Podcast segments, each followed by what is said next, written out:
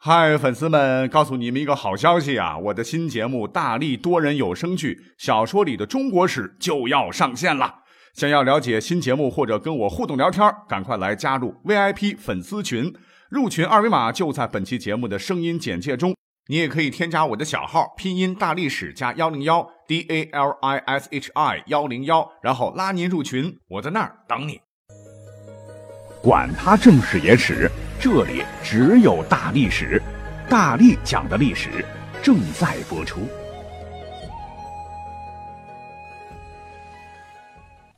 欢迎收听大历史特别节目啊！我们继续来重温一下我和夜郎文史工作室共同制作推出的历史节目。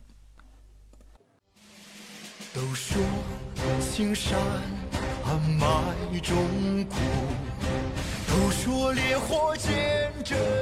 那最近啊，几大卫视都在热播历史大剧《彭德怀元帅》。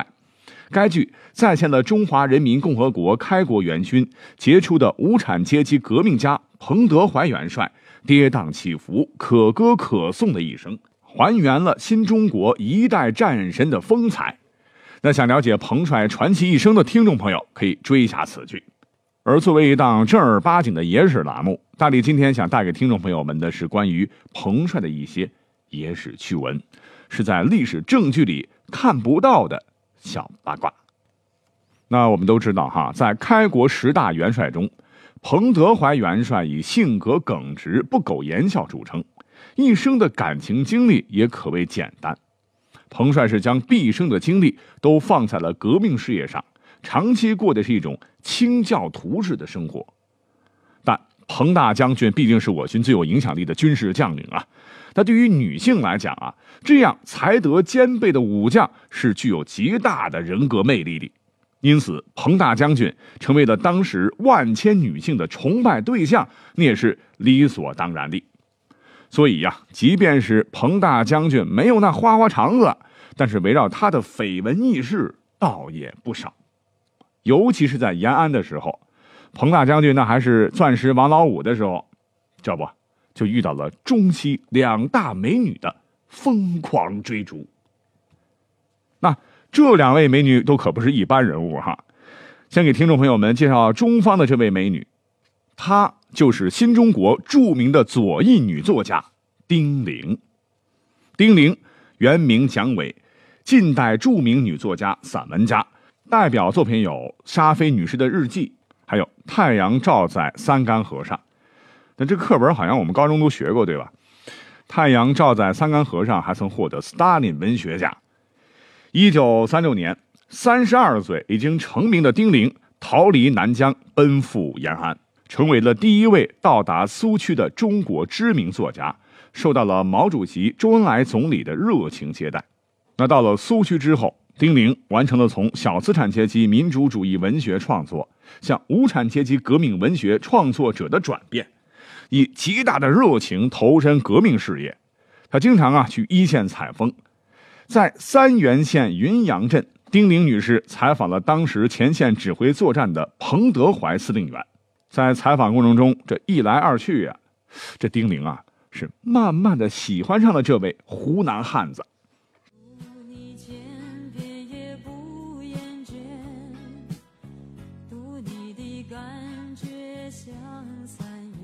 丁玲其实是一位新式女性啊，她是主动的向彭大将军发起的攻势，天天是围在彭老总身边是软磨硬泡，还主动替彭大将军打理起生活来。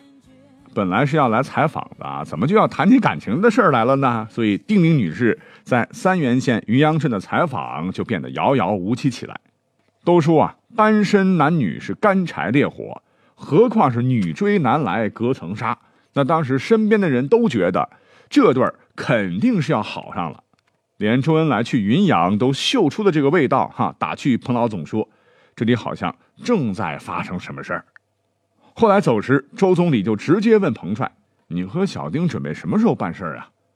他面对组织的询问，彭大将军是交了底，说丁小姐是才貌双全、热情大方、思想进步，而老彭也是泥做的汉子，不是没动过心。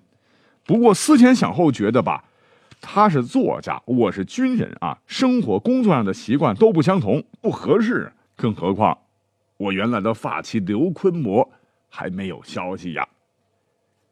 彭德怀的这席话传到了丁玲耳中，哗，真是一盆冷水浇灭了丁才女滚热的心呐。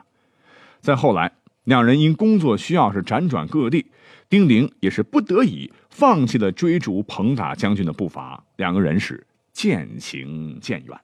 我得不到你的爱情，在冬夜里没有光明。你不给我刚才不是说了吗？中西两大美女哈，一位是中国的，而另一位是谁呢？这位向彭德怀元帅发起爱情攻势的，是一位来自西方的美女。这位美女在中国近代史上也很有名气，她就是当时的美国著名记者、社会活动家、国际主义战士史莫特莱。史莫特莱是美国人，出生于美国的密苏里州，早年做过侍女、烟厂推销员和图书推销员，后来是在纽约《呼声报》任记者。他本人呢是积极支持亚非人民的反殖民解放运动，曾为印度人民解放事业在欧洲各地奔走呐喊八年之久。一九二八年，史莫特莱作为《法兰克福报》记者来华，在中国一待就是十多年。期间，他积极向全世界宣传中国人民的抗日伟业。一九三六年，他又来到了中国革命圣地延安，为朱德总司令作传，写下了《伟大的道路》《朱德的生平和时代》，又写下了《中国红军再前进》等数百万字的作品，向全世界来介绍中国革命，让全世界更多的人民了解了中国共产党的这支革命队伍。那在延安经过多次的接触啊，史沫特莱同样被彭大将军的魅力所迷而陷入情网，不能自拔。我们都知道，西方女性表达爱情的方式跟东方不太一样，我们比较含蓄啊，她们永远是那样的直白。史莫特莱直接向比小自己六岁的彭大将军表白，开口就是 “I love you”，我想和你在一起之类的表白。那面对国际友人的求爱，一开始呢，彭大将军还是很委婉的。彭帅说：“我是打仗的，出生入死，随时准备牺牲。我们呢不合适，不能相爱啊。”估计啊，这个彭大将军心里边也是偷偷嘀咕啊。你说延安这么多的这个大闺女儿，俺都没瞧上眼，能看上你你你这样的红鼻子老外吗？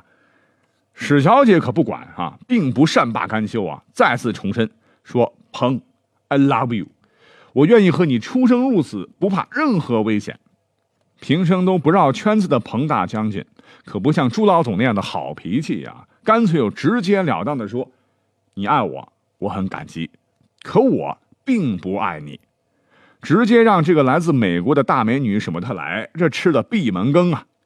你想啊，作为一个外国人，史莫特莱并不能理解彭大将军的感情世界。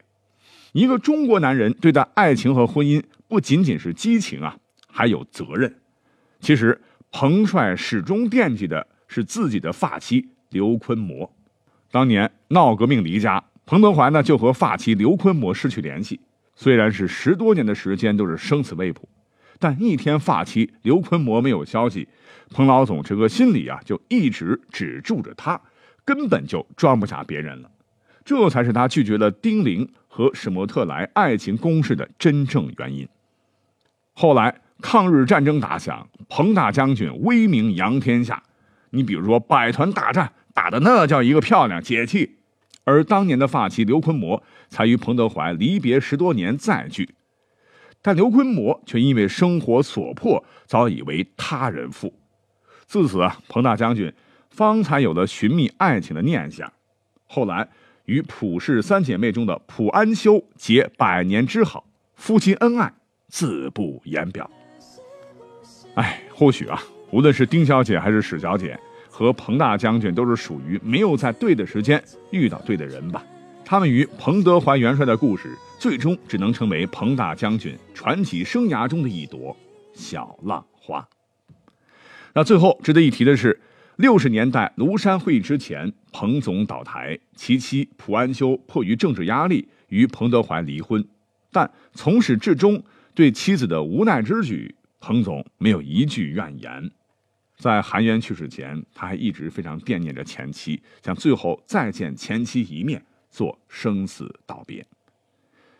啊，从刘坤模到蒲安修，彭大将军真的是让世人知道了什么是一个男人的担当和胸怀。那我在这里想说的是啊，什么才是真正的热血好男儿呢？